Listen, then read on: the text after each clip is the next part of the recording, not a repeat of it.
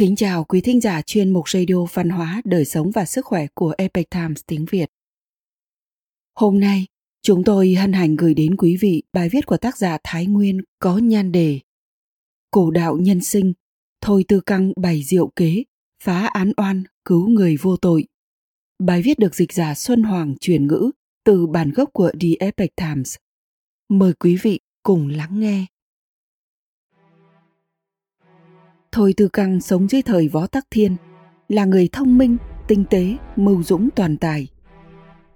Bình Nguyên nổi bão Vào một năm nọ, anh họ của Thôi Tư Căng là Thôi Tuyên bị một người từng có tư thù với mình vu cho tội mưu phản. Tội danh này không nhẹ, một khi tra rõ thì cả gia đình sẽ bị xử trảm. Sau khi nhận được cáo trạng, triều đình đã ủy phái ngự sử Trương Hành Ngập chủ trì thẩm tra án này. Sau khi Trương Hành Ngập tiếp quản, ông phái người bắt giam Thôi Tuyên trước, chuẩn bị bắt tay tiến hành điều tra. Lúc này, để làm cho lời vu cáo của mình thêm phần chân thực đáng tin, cửu gia của Thôi Tuyên đã nghĩ ra kế, lừa một người thị thiếp của nhà Thôi Tuyên ra ngoài, đem giấu cô đến một nơi bí mật, sau đó tung tin khắp nơi rằng thị thiếp của Thôi Tuyên phát hiện ra chủ nhân mưu đồ làm loạn, đang định báo quan thì bị Thôi Tuyên giết hại, ném xác xuống sông Lạc. Tin này vừa truyền ra đã khiến dư luận dậy sóng. Mọi người lũ lượt yêu cầu triều đình nghiêm trị kẻ sát nhân. Ngự sử Trương Hành Ngập không hề bị dư luận lung lay, vẫn bí mật tiến hành điều tra theo phương án mà ông đã định. Kết quả phát hiện Thôi Tuyên không có bất kỳ động cơ mưu phản nào. Đừng nói đến có hành động gì. Đối với việc giết người diệt khẩu mà bên ngoài lưu truyền, ngoại trừ sự biến mất của người thị thiếp thì không có bằng chứng nào xác thực. Về việc thị thiếp bị mất tích, Thôi ra giải thích là chính nàng rời đi. Về phần vì sao rời đi, nàng đi đâu, họ căn bản đều không biết. Trương Hành Ngập khép lại vụ án với lý do Thôi Tuyên không có hành vi mưu phản và bẩm tấu lên triều đình. Võ Tắc Thiên nhận được báo cáo kết án thì không khỏi giận dữ, lập tức hạ một đào chỉ, lệnh cho Trương Hành Ngập thẩm tra lại lần nữa. Trương Hành Ngập mang hồ sơ vụ án quay về, bắt giam cả người tố cáo, cẩn thận tra hỏi, nhưng không phát hiện thêm manh mối nào. Ông lại thẩm vấn Thôi Tuyên, lời khai của Thôi Tuyên vẫn giống hệt như lần trước. Trương Hành Ngập lần nữa báo lên triều đình rằng Thôi Tuyên vô tội. Võ Tắc Thiên sai người đưa Trương Hành Ngập vào cung, rất không hài lòng nói với ông rằng Ta vốn tưởng ngươi hành sự chừng mực, lão luyện thành thục, không ngờ ngươi lại lười biếng và ngoan cố như vậy. Sau hai lần xử liên tiếp, vụ án vẫn chưa được giải quyết, thực sự khiến ta thất vọng sự việc thực ra rất đơn giản. Tội danh và bằng chứng mưu phản của Thôi Tuyên đã rất rõ ràng, nhưng người lại dung túng cho hắn, nói rằng hắn vô tội. Nếu ta ra lệnh cho Lai Tuấn Thần xét xử vụ án này, có kết quả, ngươi đừng có mà hối hận. Nghe được lời của trách này, Trương Hành Ngập cảm thấy rất khó chịu. Ông đã dốc hết tâm sức vào việc điều tra phá án, nhưng cuối cùng kết quả lại như thế này – hơn nữa, Võ Tắc Thiên còn lôi Tuấn Thần ra để uy hiếp. Mọi người đều biết Lai Tuấn Thần là một viên quan tàn ác có tiếng dưới thời Võ Tắc Thiên, dùng thủ đoạn gian xảo, thâm độc và tàn nhẫn đối với tù nhân. Thỉnh quân nhập úng, mời ngài vào chung chính là điển cố thành ngữ dựa trên câu chuyện liên quan đến Lai Tuấn Thần. Trương Hành Ngập mạnh dạn trả lời Võ Tắc Thiên. Thần thừa nhận thẩm án không bằng Lai Tuấn Thần, nhưng bệ hạ đã ủy phái thần điều tra vụ án. Thần đã dốc lòng hành sự theo sự thật. Sự việc vốn thế nào thì nên nói như thế ấy. Không thể theo ý chỉ nhất thời của bên trên mà khinh suất, tùy tiện giết hại cả nhà người khác. Nếu là như vậy, còn có thể xưng là pháp quan thi hành vương pháp không? Những lời bệ hạ vừa nói thần nghĩ đó là một bài kiểm tra đối với thần để xem liệu thần có thể tuân theo ý chỉ của bệ hạ và phá án một cách công bằng trung thực hay không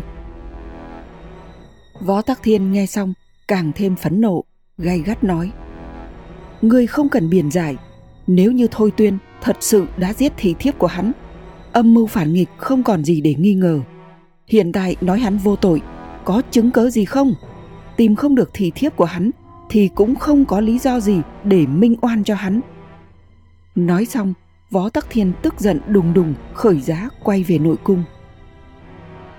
Trương Hành Ngập lúc này thực sự đã có vài phần sợ hãi. Ông vội vàng hạ lệnh thúc giục gia đình Thôi Tuyên tìm tung tích của người thị thiếp, nếu không sẽ không có cách nào chống đỡ. Diệu kế phá án Nhà họ Thôi càng thêm hoảng loạn, đối mặt với việc tìm người không hề có manh mối nào như vậy. Gần như không biết nên bắt đầu từ đâu. Thôi Tư Căng là người đưa ra giải pháp đầu tiên. Ông nói, lúc thì thiếp bỏ đi, không chút động tĩnh, không một dấu vết, muốn tìm nàng ở thành Trường An rộng lớn, chẳng khác gì mò kim đáy biển. Không bằng chúng ta bố trí mấy điểm ở hai đầu Nam Bắc của dài Trung Kiều sầm uất, dùng tiền và vải để thưởng cho người nói ra được chỗ ở của nàng hoặc biết được tung tích của nàng. Như vậy có thể sẽ tìm ra được vài manh mối quý giá. Thế là mọi người liền theo ý kiến của Thôi Tư Căng, chia nhau ra hành động. Tuy nhiên, tiền thưởng bày ra đã mấy ngày nhưng đều không có ai đến cung cấp manh mối có giá trị. Cả nhà họ một lần nữa rơi vào cảnh vô kế khả thi. Thôi Tư Căng mấy ngày liên tiếp cau mày, khổ tâm suy nghĩ. Dần dần, ông phát hiện ra một hiện tượng kỳ lạ. Những việc mà họ bí mật bàn bạc và đưa ra quyết định, nhà bên kia rất nhanh đã biết rõ ràng rành mạch. Đồng thời luôn có biện pháp đối phó trước, khiến kế hoạch của nhà họ thất bại. Thôi Tư Căng nhận ra rằng trong gia đình mình có nội gián, nhưng nghĩ tới nghĩ lui lại không thể xác định đó là kẻ nào. Thế là trong tâm ông nghĩ ra một kế một ngày nọ sau bữa tối, Thôi Tư Căng nói lớn với thê tử của Thôi Tuyên trước mặt mọi người trong gia đình rằng Đệ cần 300 sắt lụa, mong chỉ chuẩn bị cho. Thê tử của Thôi Tuyên hỏi tại sao ông cần nhiều lụa như vậy. Ông nói, để sẽ thuê sát thủ để giết kẻ đã vu cáo gia đình chúng ta. Nói xong, ông giả vờ thờ ơ nhìn lướt qua mọi người, cũng không phát hiện người nào có phản ứng gì đặc biệt. Sáng sớm hôm sau, khi trời còn chưa sáng tỏ, Thôi Tư Căng đã trốn trước cổng ngự sự đài. Vì người tố giác phải làm chứng trước khi vụ án khép lại nên cũng bị giam giữ ở đây. Thôi Tư Căng muốn làm rõ rốt cuộc kẻ đưa tin là ai.